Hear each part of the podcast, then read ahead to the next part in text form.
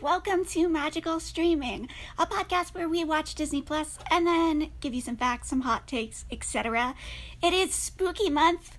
My name is Amber, My name is Marie. and today we're talking about Halloween Town and Halloween Town 2, Calabar's Revenge. We sure are. I'm very excited for this. I love the Halloween Town franchise 1, 2, and 3. 4 does not exist to me.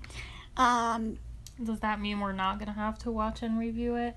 Correct. I, I, well, no, we have to watch the entire catalog. We will, and then you will also see why it doesn't exist to me. I love these movies. As opposed to the other movies. I love these movies. I have loved them for a very long time. They were part of my childhood. Um, and it really doesn't feel like Halloween until I have watched Halloween Town. In fact, when we first got Disney Plus, I watched all three of the Halloween Town movies um, just because they were there and I could, even though it was not Halloween at all. You did that when I was not home. Correct. I don't remember that. Correct. Alright, so we are gonna just kind of do both at the same time. We're not gonna split the episode in part one and part two because it is a movie and a sequel, so Yeah. they're not separate from each other. hmm So I am gonna go ahead and give both synopsis from Disney Plus, All right, hit me. starting with Halloween Town. Marnie and her younger siblings travel with their estranged grandmother, who is a good witch, to Halloween Town, a place where creepy creatures lead very normal lives.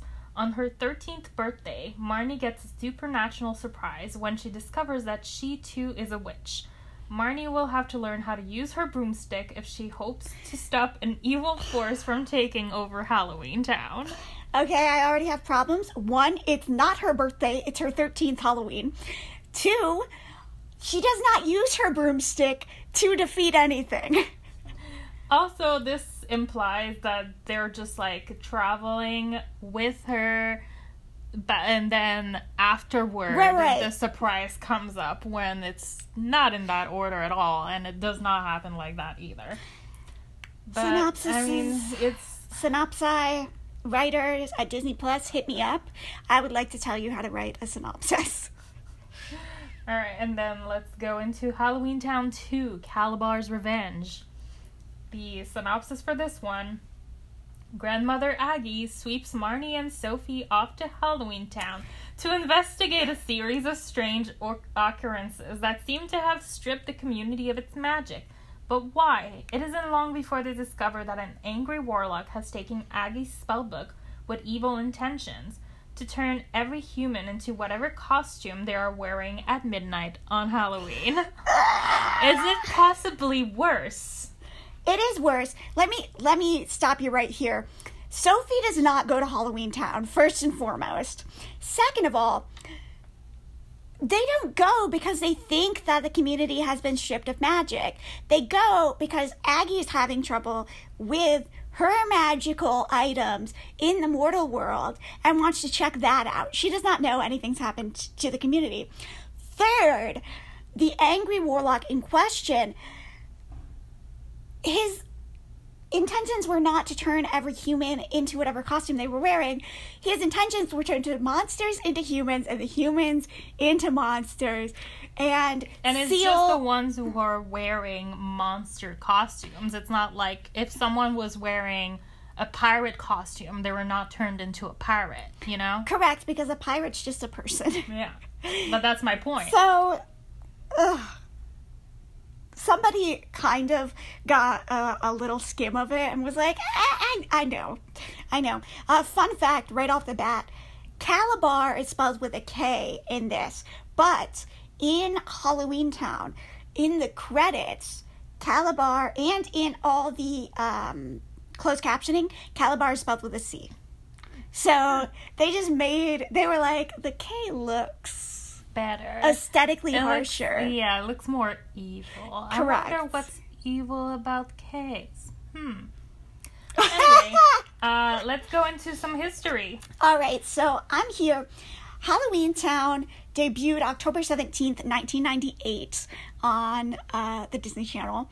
So I was five, and I feel like I had to have watched it, if not in 1998, 99 for sure because I remember being very small and I remember being very afraid of Calabar.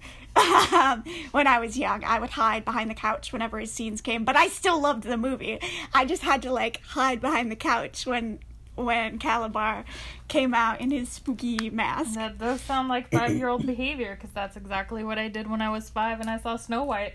Yeah, maybe six year old if it was 99. Uh, so 3.4 million people turned tuned in to watch uh, the movie, which isn't a lot, but I mean, for 1998. what you yeah, what you need to know is that this was the fourth DCOM ever released. Um, it was the second to go into production, but the fourth release because filming and other things. There was a budget of four million dollars, which in today's money would be six million three hundred seventy-eight thousand three hundred fifty-five dollars and eighty-three cents.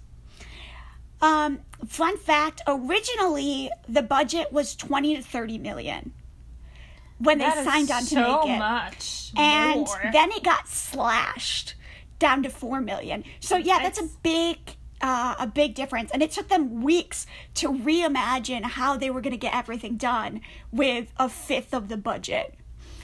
Um, so things like a lot of extras would play would get dressed up and play one character, and then they would switch out into another character, and that's why. Uh, there's only so many people around at any given time because they just did not have the money to pay more people.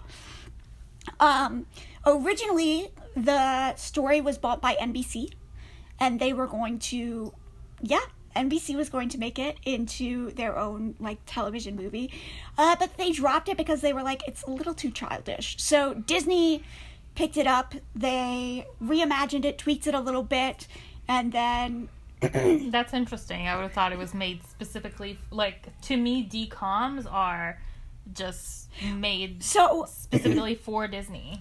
Disney passed on it at first. Uh, Then NBC picked it up. Then NBC said no, and then Disney came back after um, they had made their first DCOM, which is Under Wraps, another Halloween movie, which we'll probably re- watch next year. Um, they saw that that was um, going really well, and they expected it to do well. Uh, it came out in '97, so they decided, yeah, we're gonna we'll pick it up and we'll we'll make it. The first person cast, do you want to guess? uh, was it Debbie Reynolds? It was Debbie Reynolds. Debbie Reynolds uh, had said that she wanted to open herself up to doing TV, and they saw that she was opening herself up to doing TV, and they contacted her first, and she accepted. And so she was the first person cast. Nobody else was even looked at. Nobody else was considered. It was I mean, Debbie Reynolds. when you have Debbie Reynolds, why would you consider anybody else? That's crazy. um, Kimberly J. Brown was not what they were looking for in Marnie. Uh, they wanted to have somebody blonde, a little bit like different of a build. Uh, but she blew everyone away so much that they threw out their ideas for what the kids were going to look like and cast her instead. Which, you know what? Good for her. Good for her to be like, oh, you said blonde? I'm going to come in here anyway and kill it.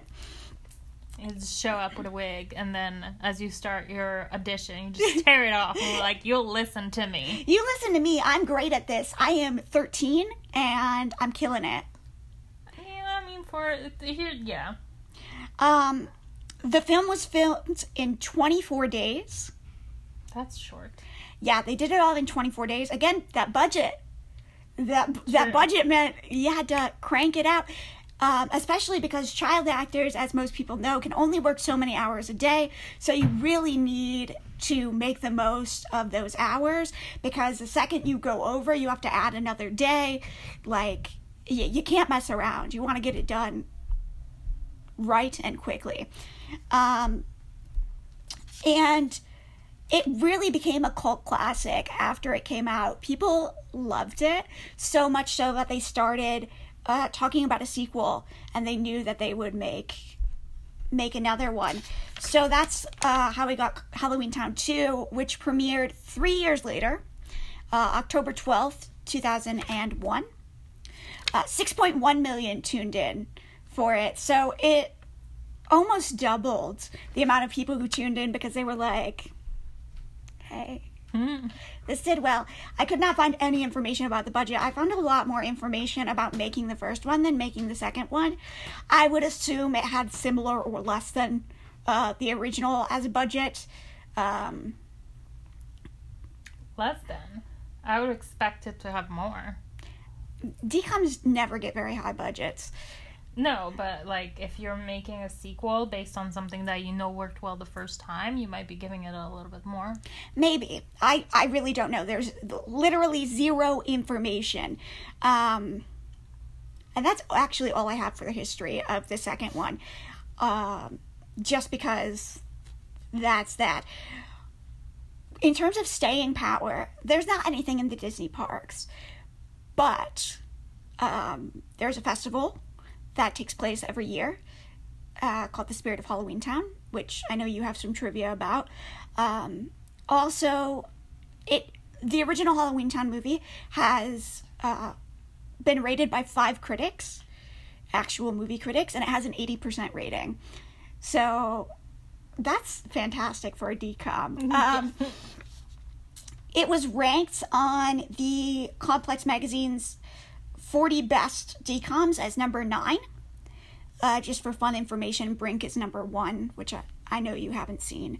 Um, it's a skateboard, skateboard. Uh, it's I a have not seen roller, a lot of rollerblading, roller skate, rollerblading, roller skating, roller.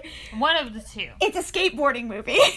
Skateboarding. yeah, I'm, Okay. or maybe it is rollerblading. I don't. I never cared for Brink, so I'm very bitter that it's at number one. Um, and Halloween Town Two also appeared on the list as number thirty out of forty. So not as uh, well loved, but it was still very, still very well received. It, if you look at um, Disney, sometimes still plays these movies even now to this day, which is great because everybody loves them. And uh, That's a bold statement considering who you're sitting next to. yes, you don't love them, and we'll get into that in hot takes. But everybody who grew up with them loves them. They are part of Halloween. In fact, um, there was a BuzzFeed article that lists from an actual BuzzFeed writer, not like a community edited, as the Halloween Town movies being one of the best parts of the lead up to Halloween because they're filled with nostalgia, they're filled with this great, uh, just this great energy, and everybody loves Debbie Reynolds. Come on, she's great. So I'll let you get into some trivia about the movies. Yes. So the trivia, uh, it's it's kind of going to go through first and second next, Yeah. but yeah. Um, the idea for Halloween Town actually came from the directors, The writer. the writers, right? I guess. Uh, the writer's stepdaughter, who asked, "Where do all the creatures from Halloween go for the rest of the year when it's not October thirty first? Because You you, know know, what? children just they want they they ask the real questions, They do. and thus came the idea of Halloween Town. Uh, it originally had a very different ending. Instead of dropping the talisman into the giant pumpkin, Marnie was supposed to walk into the middle of a forest and plant the talisman. And then, as she got deeper into the forest, she would have become older. like with every step she took, she was supposed to get older. And they got so far into this idea that they took a mold of Kimberly J. Brown's face To age um, it. to age it, but they never ended up using it. So she just got to take home this mold Of of her her face. face. That's so weird. Yeah, her parents were like, "We don't know what to make of it." She she still has it. She thinks it's kind of like morbid, but a little fun. Like you know. And I listen. I um at the end of radiation, so uh, I'm a cancer survivor. I had to have radiation. Um, and one of the things that they do if you're having radiation on your upper body is they take this like plastic uh, sheet with holes in it and they mold it to your upper body, like your face, your head, and your shoulders. And then every time you go in for radiation, they put that on you so that you do not move your head, so that you stay still when they're blasting you with the radiation. At the end of it, they gave it to me to take home, and I did take it home, and then I threw it away because I was like, what am I going to do with this? Like, this I mold of mine?" Did my. not know that you took it home. I did take it home, and uh, I w- I kept it for a few days, and then I was like, "What am I gonna do with this? what am I gonna do with this uh, weird plastic mold of my the possibilities. my shoulders and face?" Uh, I did not like it because it made my nose seem very prominent. So I was like, "I gotta get rid of this." Oh, could have shaved it off a little. Maybe. Mel- melted the plastic and really. It's the folded it. weirdest experience. If anybody else has ever done it, uh, like it's like this flexible like plastic thing and it's warm they warm it up and then they just like have you lay down and they just push it over and then they leave it there for a few seconds for it to harden and they pull it back so it keeps the shape and then every time you go in for radiation uh, it's got these things on it um, that on the radiation table Like magnets? no, like you know in a uh, a pet uh, carrier, the little switches that keep the doors closed. Hinges. Yeah, they have the hinges, and then they hinge it closed every time. Oh, like a clasp type thing. Yeah, Yeah, okay. like it. There's places already on the table for it. And then when you lay down, you sit there. They put it on top of you, and then they, They just lock like, it in. lock it in and you lay there unable to move your head or do anything as Imagine they shoot the radiation. horror of like something happening at the clinic while you're there, and you're just stuck on that Honestly, table. I was always really chill. Some people um they do Well, you're not claustrophobic. so- correct. So a lot of people um they asked me if I was claustrophobic first and they will uh, uh give you like Ativan, which I couldn't have had anyway because I'm allergic, or another calming agent if you need it. Um I would have needed that. But basically, you sit there, and radiation would be between 20 and 30 minutes long. Uh, and you just lay there, and you're strapped in from the head up, Head down. head down. No, no, no, from the. Uh, I'm sorry, from the shoulders up, because the rest of my body was. Yeah. They did put on like little leg restraints and little arm restraints, but they those were akin to just like Velcro things, not really, um, not really bad. So the point is, I too at one point had a mold of my upper body.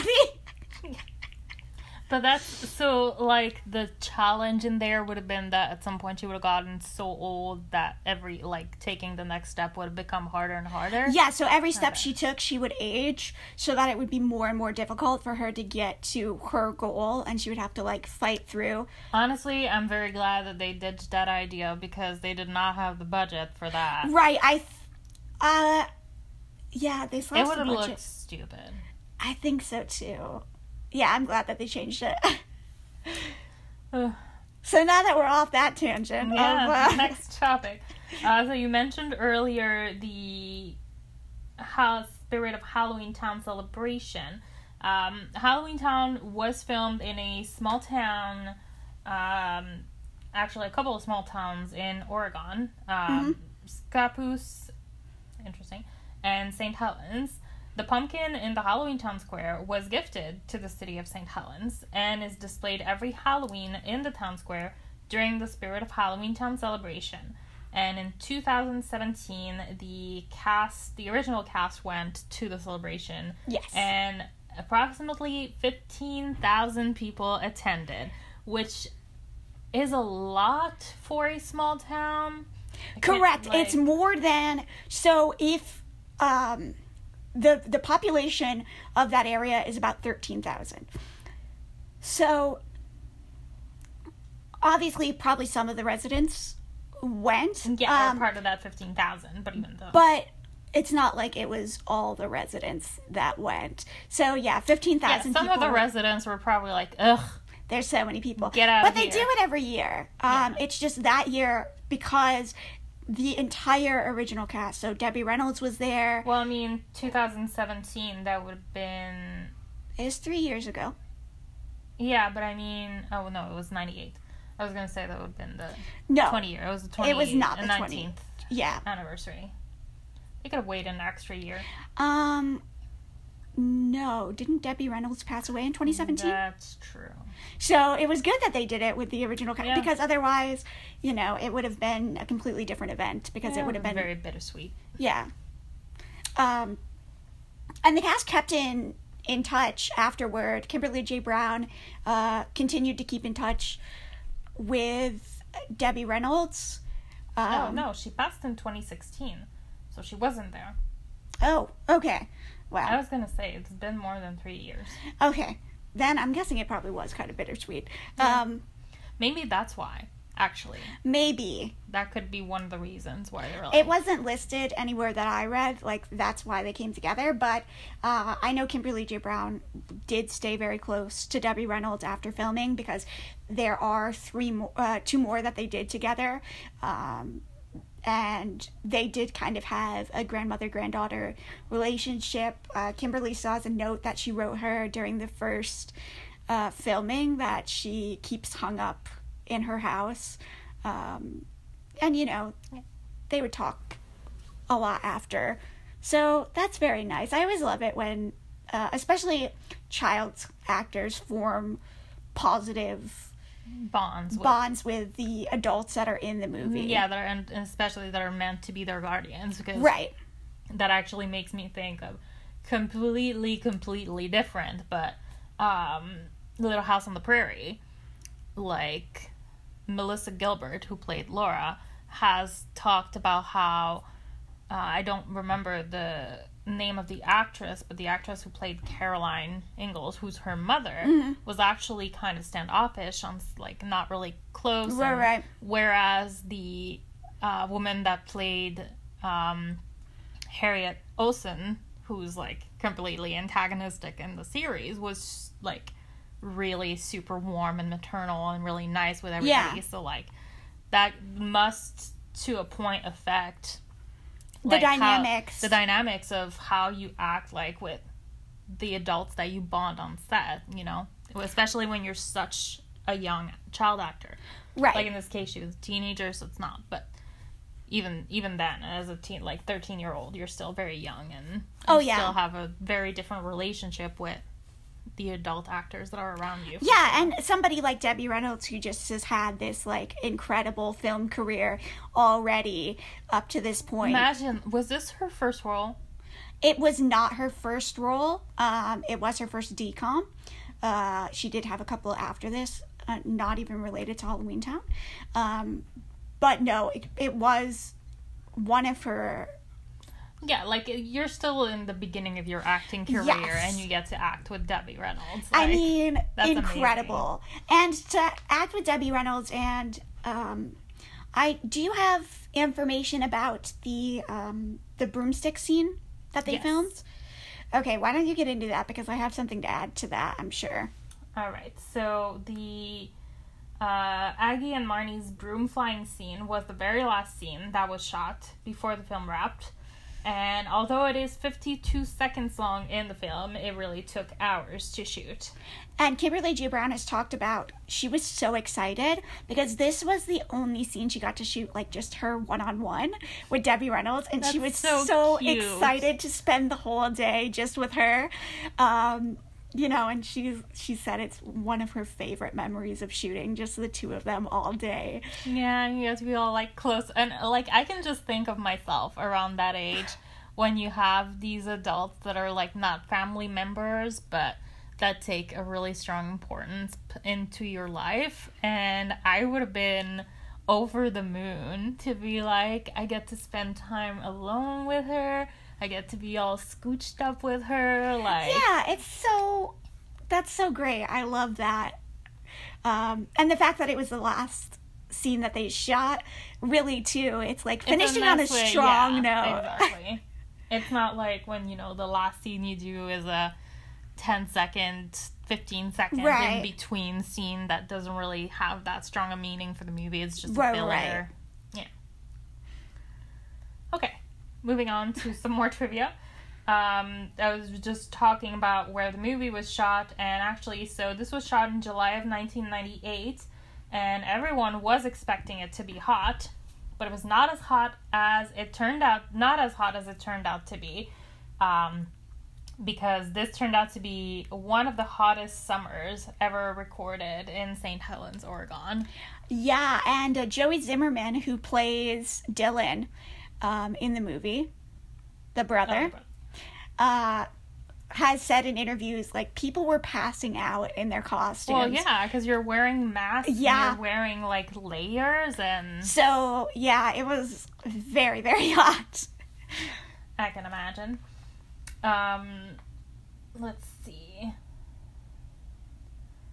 Oh, a cute fact about actually, we were talking about Debbie Reynolds.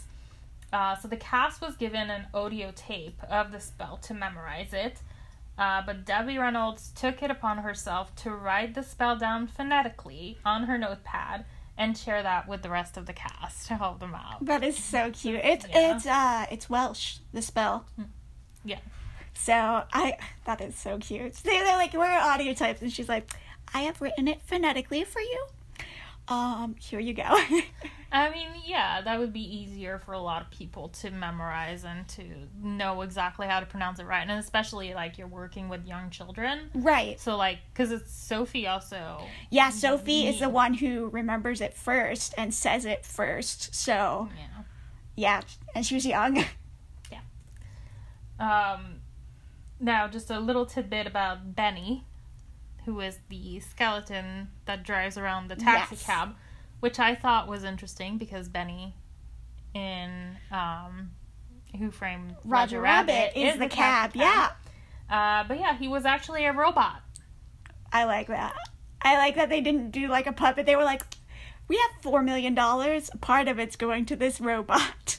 Yeah, and uh, I'm surprised by that fact because he looked like bad animation. oh wow! Like some of the ways his face moves, like you can like not the okay, whole first of of all, him. it was but- 1998. Okay, so get off your mm. high horse. I disagree. I disagree. Just like he looks like he has like he does have a corporal body that was used, but then it looks like his facial features and the way his face moves when he's talking, that looks like it was badly animated. I disagree. I thought it was like puppetry. uh, they did um, also have the actual the hair dryer that Marnie picks up Yeah. when they're going for the werewolf hair was an actual flaming hair dryer with real flames, and there was no special effect to that one. So I imagine love being the that chaos. ballsy. You, you're giving that to a 13 year old girl. Like, I love the chaos. Somebody was like, forget special effects. Just give her a miniature flamethrower. She'll be fine. yeah. And I mean, uh, to be honest, I feel like the fact that she is a girl is one of the reasons I went ahead with that. I would not trust a 13 year old boy Oh, with a no. flaming hair You know dryer. what? There are some This girls I like- wouldn't trust either. Yeah, no, this is like in Hamilton, where they're like the only person they really could have given a fl- like the task of burning actual letters on a very expensive wooden stage is Phillipa Soo. Like, this is the same energy. Um, and then just a couple more on Halloween Town. Um, the three children, Marnie, Dylan, and Sophie, were named after one of the writers, Paul Bernbaum's children. Nice. You know, that's Oh, fun fact about the director. He also directed Homeward Bound. Homeward Bound. And sometimes people will ask if they, they've seen anything uh, he's done, and he'll be like, "Yeah, I, I did Homeward Bound and some other things." Uh, but then some people who know it will be like, "Also, you did Halloween Town, right?" And he'll be like, "Yes, also I did Halloween Town." He's like, I'm not sure if you know about this, so I'm not gonna bring it up. But Yes. if you bring it up, okay, it's fair. game. yes, love it. And then the last little tidbit on this one.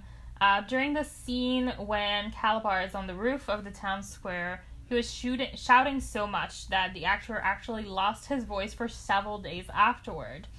Uh, also, they couldn't afford to shoot both sides of the shoot where he is on the roof. So you have both camera angles panning. Uh, so what they did instead is they shot it twice from the same way, and then they flipped it in post. But because some of the shot includes things like City Hall, Right. which is actually written out, they had to also have the letters on backwards so that when they flipped the imaging, the imaging in post, it would show the right way. Yeah, and I read that they also um, would adjust people's sight lines. So, like, they were looking the wrong place for for how it was being shot, but in post it would make sense. Yeah. That's interesting. They could have just I don't know. I, I'm sure they well, did. Because it says they shot it again. Like, why didn't they just the first shoot from one side and the second shoot from the other side? I don't know. I do not know. I, there must have been a reason. I it must have been more cost effective. I guess they didn't have to change the mounting of the filming equipment. Right, right, right. saves And time. you, yeah, probably that. Uh, now moving on into some Halloween Town 2. Kalabar's Revenge. Um, so Jared Padalecki, who is best known as Sam Winchester on Supernatural Or- Dean on Gilmore Girls, Yes. uh, was in the final running to play the Halloween Town sequel villain, who, spoilers alert, is Kalabar's son. Yeah. Uh, actually, Daniel Co- Daniel Kountz, Kuntz? Yes. Kuntz, I would say Coons. Kuntz, uh, who actually got the role, shared that he bumped into Jared on the 52nd floor of the Disney building for the final edition. Uh, also, unlike most DCOMs, Halloween Town 2 was directed by a woman. A woman. And a very famous horror director, Mary Lambert, who is best known for directing Pet Sematary. The original movie, not the Netflix remake, obviously. Uh, and she really wanted to push it to be on a darker level than the first. But obviously, she had to reel it back a little bit and work with Disney so that it wasn't too scary for a kids' movie. I was so I was a little scared when I was a child uh, at the end when um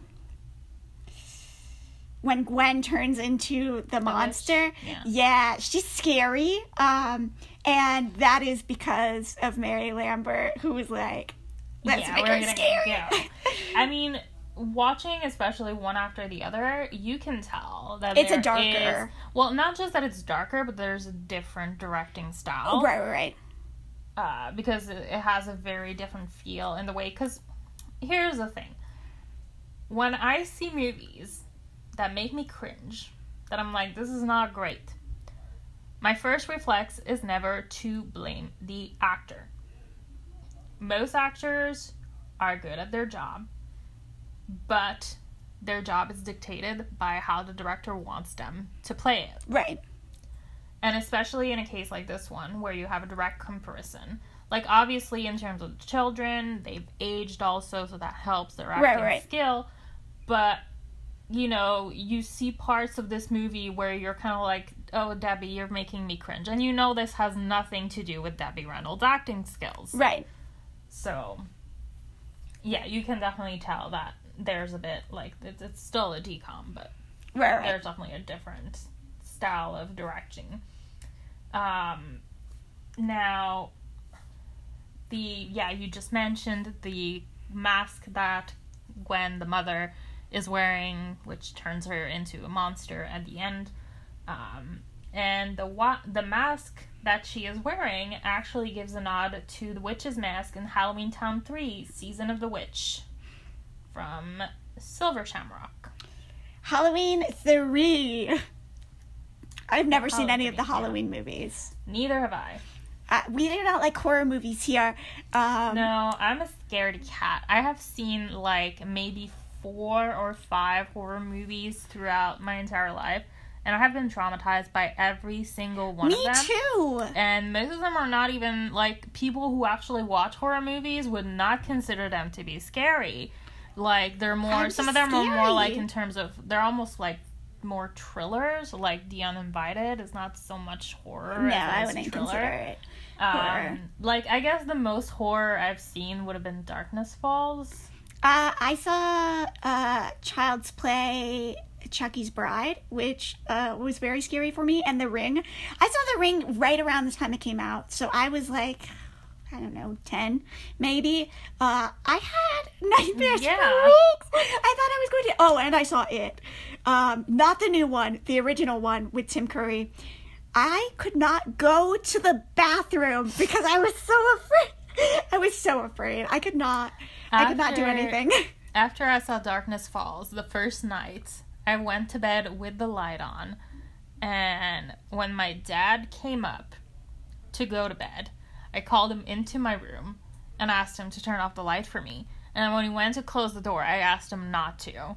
Like, I was so scared. Oh, and even to this day, I refuse, I will avoid as much as possible looking into a mirror when it is dark. Um, my mom never knew I watched horror movies because I was not supposed to. Uh, so I had to hide all my terror. I just had to be scared and alone. Also, my bedroom, when I was small, had a giant mirror as part of the wall. The dresser was built into the wall, and then from the bottom of the dresser all the way to the ceiling, uh, as wide as the dresser, which was uh, meant for two people. Uh, so probably the size of our old dresser to give you some context was a mirror. That's a big It was, and then we had the closet doors. They were also mirrors. Oh my goodness. there were so many mirrors in my childhood just have my eyes closed the entire time I was in there. It was terrifying. light was off. Like, but no, because for me that's the one that like I've seen. I know what you did last summer. Uh, I watched the Blair Witch Project, which I don't even remember most of that. I don't remember how it ends at all. I could not tell you what happens in this movie other than they're in the woods and at some point there's people crying, there's people going missing. That's about as much as I remember. Darkness Falls, I remembered so much about that. Like there's this one scene Don't, where no, listen. need to know. They're in the hospital and they're going. They're jumping from like each landing to the next because there's a know. light at each landing, but the steps, like the part with the stairs themselves, is not lit. And at some point, like there's a there's a couple of them. There's a nurse with them, and at some point while they're mid jump. The monster just swoops No, in no, no, and takes her out. No, I And- don't- Oh my goodness! I don't need to know this. This has been horror films uh, described by people who haven't seen them in years. Let's continue on. Back to Halloween Town, much different vibes.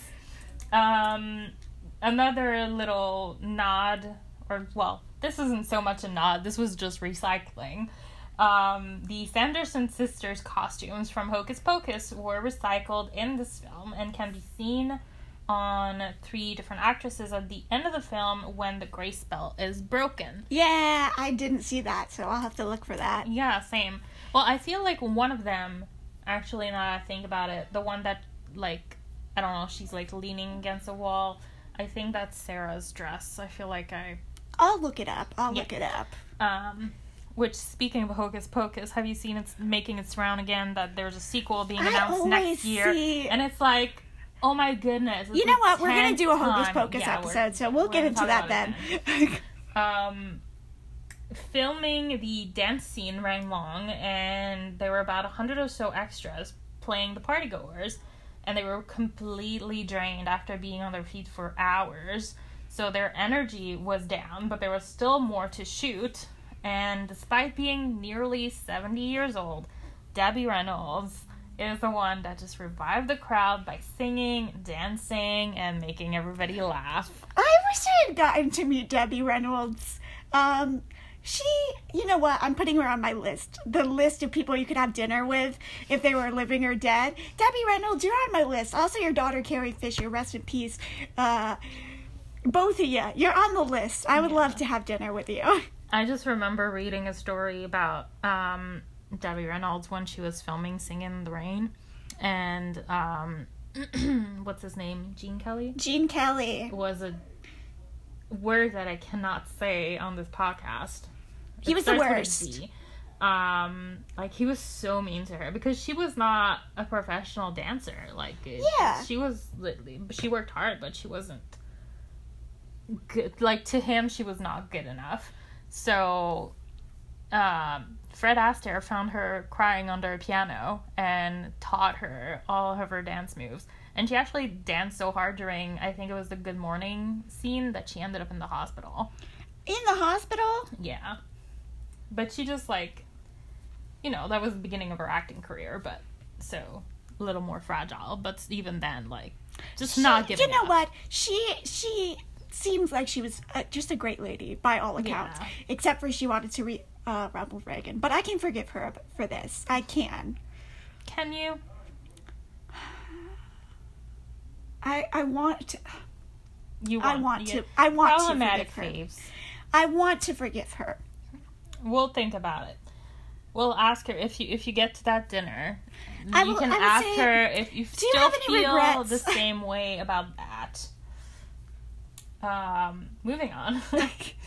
uh, Daniel Kountz got quite the surprise when it got to the point where he had to conjure the portal to Halloween Town. Um, he had to make up his own spell at the last minute because all the script said was Cal says spell and walks through the portal.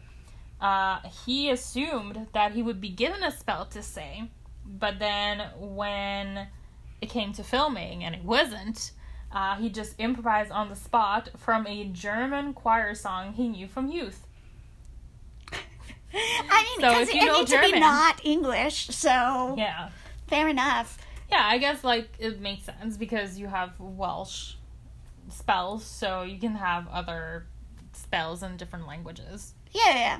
Yeah. And nobody else would like not nobody else, but Ger- the German majority speakers would the majority but- of Americans watching this uh, are I mean, German is actually a pretty. Uh, I think after Spanish. Well, it depends on the state. no. no, but You're incorrect. in like in some states, it is the second most spoken language after English, like Pennsylvania. In some. And, no, a, I remember seeing a map. It's pretty spread out. Yeah, but It not might be after English, not counting Spanish. So it might be like third most spoken in some places. in a some of places, yeah, but no, not places with big populations.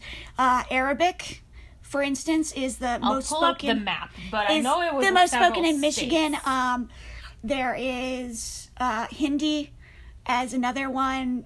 Like German, in places where there are large uh, um, Amish populations, German tends to be. Yeah, so spoken. Pennsylvania. Yeah, well, I said Pennsylvania. That's one state. Yeah, I know, but no, they were. I'm, I'm gonna pull up for you.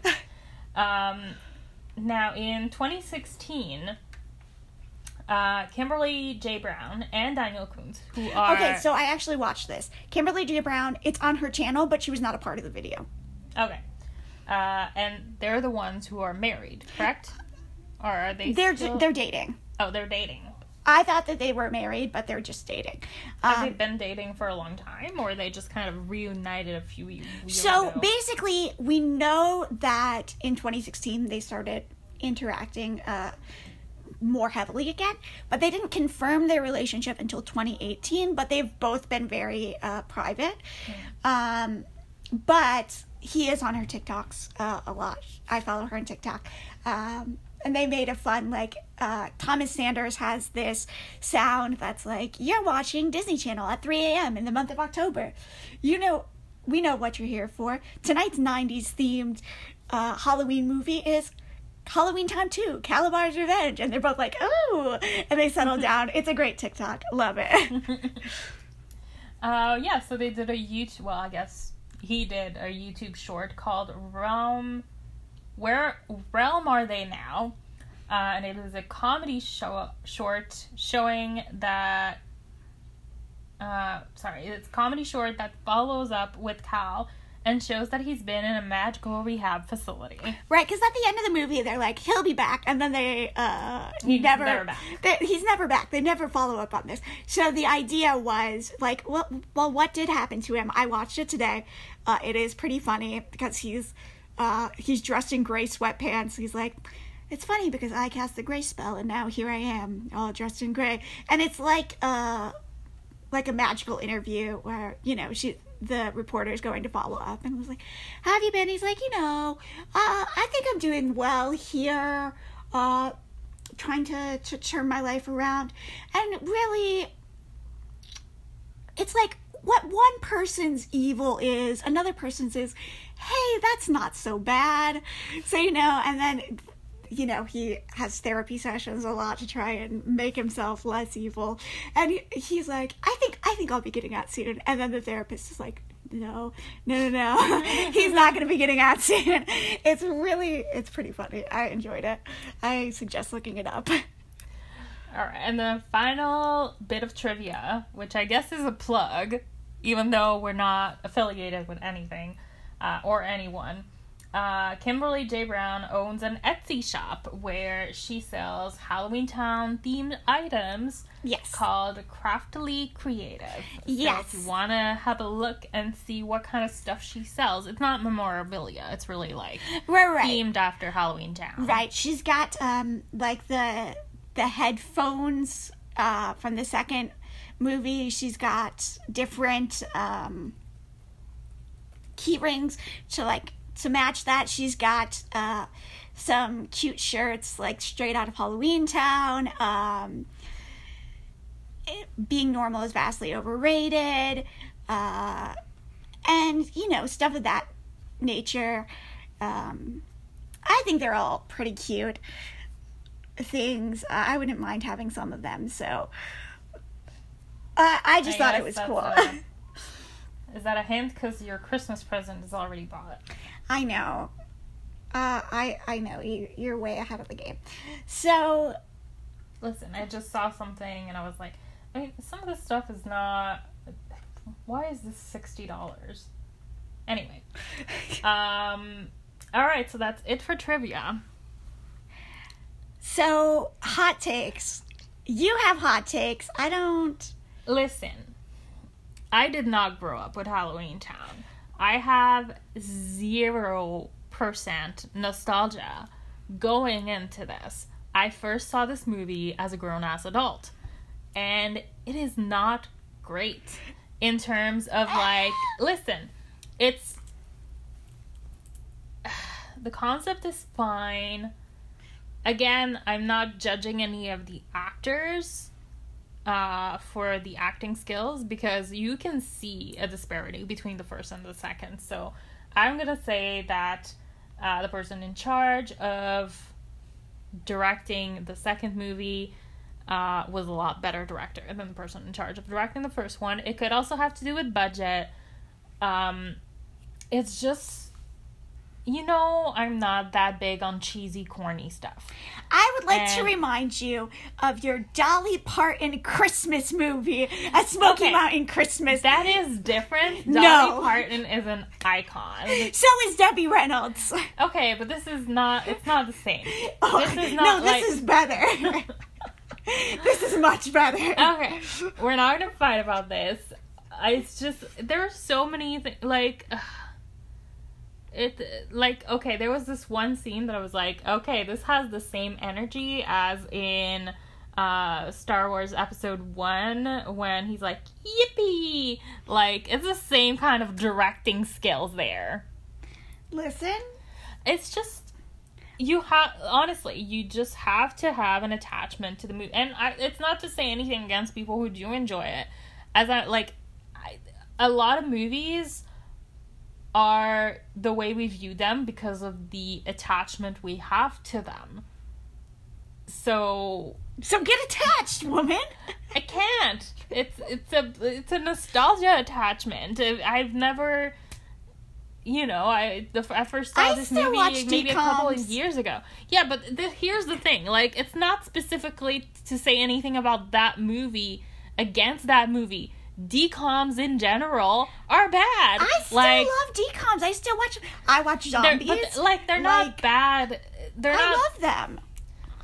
But I also listen. love I love Christmas movies. Oh yeah, I I usually love watch all the Netflix, a Christmas I Switch, love and them. a Christmas Prince, and uh, a prin- Gri- the Princess Switch. Yeah. Anyway, Um, I love them. Okay, I I love them, and I think they are. Um, I think that Halloween Town movies are wholesome. They are wholesome entertainment. They're a little cheesy, a little corny at times, but they they have heart, and they yeah, they're not okay. So I don't want to say they're cinematic bad. masterpieces. Yeah, no, and that's and here's the thing. They're not meant to be either. Nobody's going into this no like thinking this is going to be the greatest movie ever made. Um so I don't want to say they're bad specifically. They are bad, but they're not they're not bad. They're not bad in the same way as a bad movie that goes into theater is bad. You know, this is a made for TV movie. The bar's already lower and the vibe is already different.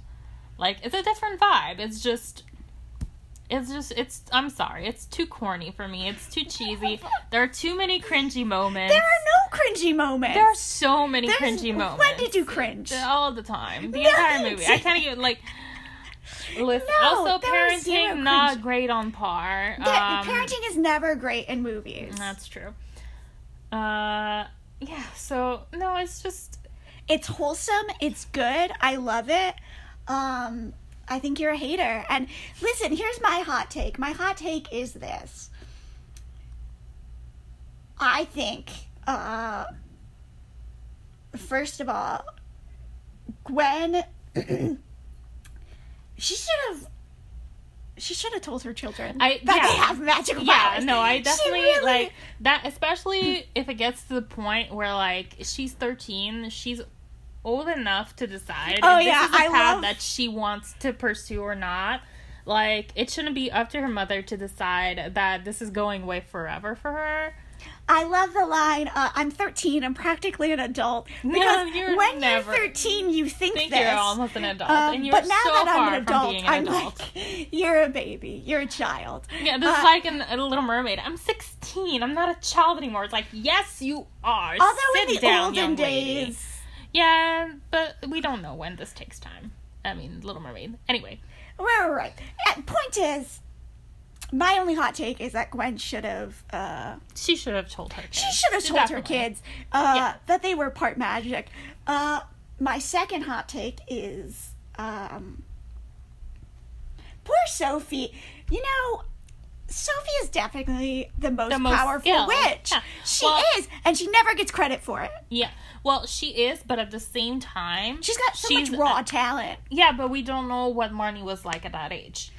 I because her mom did say that she had to suppress a lot of her own magic also. So maybe as she got older, and you know, when you're a child, like children, even in out of movies, children have like they tend to have these moments where you're like, hmm, maybe this is a little out of the norm, but they're Right. gonna grow out of it. You know, so I don't think it's necessarily a matter of powerfulness. I think it's a matter that Sophie is still a very young child, whereas Marnie is now a teenager and she's been repressed of her magic this entire time. I suppose. I just think Sophie. Uh, my hot. I guess my second hot take is Sophie is a more powerful witch than Marnie. Um, I, and I, mean, I don't disagree. if but she, I, I if we had it's- seen more of her, um, you see some of her in the third movie, and then she's just not present in the fourth at all. Um, and they recast in the fourth, and it's dead to me. Um, I think she would grow up to be a more powerful witch than Marnie. I mean, I can see it. I do agree that there is something special to her. I just I don't want to discount Marnie's powerfulness because I do think they're very different situations. Like Sophie is being exposed to actual magic from a younger age because she learns about it from a younger age. That's So true. we'll never know. So, um rewatchability. And what their uh, villain ranking? So there are definite villains in here. Yeah. So Kalabar, as I said before, when I was small, I was very scared of Kalabar. Uh, I would have to hide because when he comes out of that movie screen and he's got his like scary mask on and the billowing ropes, he looks very, very scary. Um, like most bad guys in movies, his goal is to Domination and revenge. to make his people become the dominant people over people that he sees as less. A very popular, uh, a very, very popular villainous trait. So, if you would ask me when I was a small child, I would say 10 out of 10 villainry because I was so afraid of him. I was so scared. Nowadays, I would say, I'd say he's just another white dude who's mad because he got told no. well, His entire like it's not even it's not even that much like the motivation behind it is because the girl he liked decided that she loved another guy. This is a whole this is a sole motivation. I mean, and also he thinks that he should be in charge of people that he Yeah, sees as lesser than him. How much would that have developed like that mentality developed if the girl that he liked hadn't gone and married a human? I think it still would have, uh, because he talks about like we have to live in Halloween Town, and they get the whole like Earth. Um, so I think it's I think it's like a 75-25 thing where it's mostly because uh, the girl he liked didn't pick him, but also kind of because he feels a little stinted in his growth opportunities. Like he has reached the pinnacle of success in Halloween Town. He can he can do no more unless he takes over the mortal world. So he's like, you know, tired of being a big fish in a small pond. I would like to be a big fish in a large ocean. Um so I would say villain ranking. I'm gonna give him a, a seven. Like he's pretty standard, but there is something very creepy about collecting people, putting them into a sleep, and then collecting them in an abandoned movie theater. That's creepy. That's Yeah. that's very creepy. I don't like making living statues out of people. Uh uh That's that's spooky. I don't like it. Yeah, I guess. I'm gonna do a six just because he annoys me more than anything else. I mean, he's a villain. He's supposed to annoy you. Yeah. But no, it's just. ugh, I hate that trope. you hate that like they didn't pick me, so I'm gonna become evil trope. Yeah, it's too real. oh, okay. I mean, how many stories do you see of girls who get stabbed because they said no? Listen, I listen to murder podcasts all the time, so I probably know more of those stories than you do. Um, no, no, no, you're right. It is very realistic. Um, to be fair, he did not stab her. Yeah, it's true. Um, he just tried to take over the whole world. Like a bit of an overreaction. Um, I would say it's on level with uh, Snape joining a hate group. Uh, I don't want to talk about Snape. Let's move on. this is an anti-Snape podcast. Um, on to Cal. Cal, he really just tried to like avenge his father. Uh, kind of boring as far as motive, but his skill and his creativity, I've gotta say, impressed me. He was like, I'm gonna come in here, I'm gonna flirt my way in, I'm gonna steal the only way to undo my spell. I already have the first way. Okay? Um, he was ambitious because he was young. Honestly, like, uh, I'm going back into hot takes, but Marnie, come on. She, yeah. That is, like, a hot take. Uh, she needs to, like. She needed to chill a little. She was. Yeah, but- just like, yeah, let me take you into my grandma's room. And like, he's literally asking if he can take the book, and she's not even, or look at it. And she doesn't pay attention anything past that because she's so enamored with this guy that she met like 10 seconds ago. However, counterpoint. Do you remember being 15 anytime a cute boy would look at you? I would have done so many things for cute boys at 15 if they had shown any interest in me at all. That's true. I would have, yeah, I would have been trying to impress them. I would be like, oh, yeah, yeah, you want to see something really cool? I know something really cool. yeah, definitely. Oh, oh, you're so cute. So I can't, like, now as an adult who is a rational person, I can say, Marnie, you shouldn't. For you, you got Well, her grandma was super chill about it. I think So chill. I think Aggie's like, listen, you're 15. We've all been there. Ah, I did stupid things when I was 15. I remember just being swept off my feet by somebody being, you know, cute and nice. So I am disappointed, but I can't really be mad. I understand. Which honestly, very chill, very very respectable. So Cal, um Here's the thing too, I like think- he's trying to avenge his father and he says like he basically the way he talks about his father very much implies that he was not a great father. oh no, for sure. Um, Like this is also seeking acceptance from a bad parent. right, and also he like- wanted Marnie to join him. He was like, "Hey, hey, girl, I'm evil. You know, we clearly got a thing for the Cromwell girls, and like you met her ten seconds ago. But he's 15, 16. She's a cute girl. he's like, I'll take over the world. Hey, hey, hey, watch me, watch me. I'm taking over the world, and I would like you to rule by my side. What do you say? And she's like, no. And he's like, mm, but if you change your mind, I'll be here.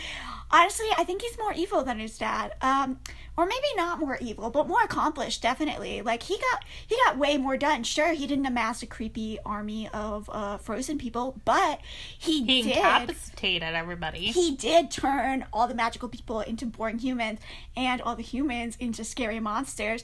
So, and also, if it were not for I mean, it was chaos, though. I don't know what his long game was, but it was chaos in that moment. Like, he had no control whatsoever You know over what? anybody. I feel like here's another reason why I'm going to rank him higher. He was being evil for evil's sake. He was like, I want to avenge my father, but also I just kind of want to watch the world burn. And that is true. That's that's chaotic evil. Mm-hmm. this like Kalabar was more lawful evil. I think Kal is more chaotic evil, where he just wants to watch the world burn. And you see him as things go kind of haywire. He's just standing there. He puts on a crown that he brought with him because he was prepared. He has a cape that he brought with him, and he's like, "Hello, here I am. I'm ruler now. I have my cape. I have my crown. The world like the is world- burning around me, and I don't and, care." it's, and it's just one high school. you know what? To start with. But then, after he has these monsters, he can take over more places. I guess. So I'm gonna say I'm gonna give him uh, a nine out of ten for a villain because again, this chaotic evil where it's like, what's your what's your goal here? And it's just like to watch the world burn. I do not care. And uh and then trapping Marnie uh and Luke in one location where they could only leave by jumping out of time, but they couldn't leave the space. That's powerful. He had some power. He's popping into timelines too and like yanking people out. This is powerful. I think he's more powerful and he wants to use his power for pure unadulterated chaos. So I'm giving him a 9 out of 10 on evil. I mean, sure, but he's a DCOM villain, so I'm gonna give him an eight. that takes away a point. You know what? That's fair. So let's hit rewatchability. You're so mad. I'm gonna I'm gonna start because Marie's gonna say, I would rewatch this never. I'm sorry, what were you what what would you say? Uh, Halloween Town, I would rewatch this never. Halloween Town 2, I could stand to watch it once a year with you at Halloween time. I could watch Halloween Town and Halloween Town 2 every day for at least a few months. And then after that, probably twice a week for a few months. And then after that, probably once a week for a few months. And then after that, probably once a week for the rest of my life. um, I love these movies. Uh, when they start off, the music on Halloween Town, I'm just like the do do do do. I'm like, yeah, I'm ready, I'm ready, I'm ready. Uh, so Final rating? get ready, please disappoint me. Um, Uh, Halloween Town gets a 4 out of 10. oh the horror. I cannot believe you. And Halloween Town 2 gets a 6.5. Halloween Town, 10 out of 10. Halloween Town 2, 10 out of 10. I'm vibing with these movies. I love them. Uh, they're feel good movies. They they make me feel good. And that's okay. That's good. Like that's what I'm saying. That's where I mean how how strongly nostalgia plays into our appreciation of movies. But also just because even so like I mentioned cheesy Christmas movies. Even if I haven't seen them before, they make me feel good. I love a good wholesome kind of cheesy movie that, you know, there's a villain, but the stakes are never impossibly high and you know, nobody's dying. It's just Yeah, It we don't have the same feel good movies. my other feel good movie uh, I have quite a few, but Hotel Transylvania, which sadly is not Disney, the Hotel Transylvania franchise. If I could do, if they were on Disney Plus, we would be watching all three of them, and I would be ranking them all ten out of ten. Love those movies. Um, but for now, I'm gonna just have to say Halloween Town, ten out of ten. Halloween Town Two, 10 out of 10. Love them both. So that brings us to next week. What are we watching next week? Hocus Pocus. Hocus Pocus. Then what are we watching the week after that?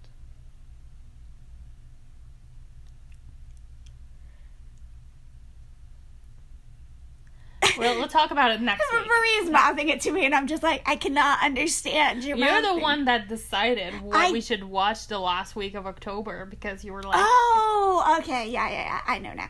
Um, but Hocus Pocus next week, another classic from my childhood. Uh, we spoke a little bit about it this episode. We are going to get more into it, of course, next episode. So, if you want to get in, if please contact us and talk to us about Halloween Town. Uh, everybody shame Marie for it. yes, shame me. I'm here for it. I'm Um, expecting it. I know, I know people are gonna be disappointed in me. It's okay. I accept it. please. Uh, you can find us Stream the Magic on Twitter. Magical Streaming Pod on Instagram. Uh, we have a Facebook page, Magical Streaming, and we have an email address, magicalstreaming at yahoo.com. Uh, so if you have questions, and comments, if you want to shame me, if you want to agree with me, also go for it. If you want to apply to be a new co-host, um, because Amber keeps trying to. Oh no, I'm sorry, kitty cat. Uh, trying to replace me when I don't agree with her. you gave Halloween Town a four out of ten. I mean, yeah. This I hurts did. worse than when you gave Snow White a four out of ten. And actually, I would rate Snow White higher now if we were to do it again. In hindsight, What would you rank it? probably like a six. That's what I ranked it. Yeah. Anyway, so yeah, uh, email us, go into our social media, just drop us a line, anything. We're here for you. And until next time, enjoy your magical streaming. Stay spooky.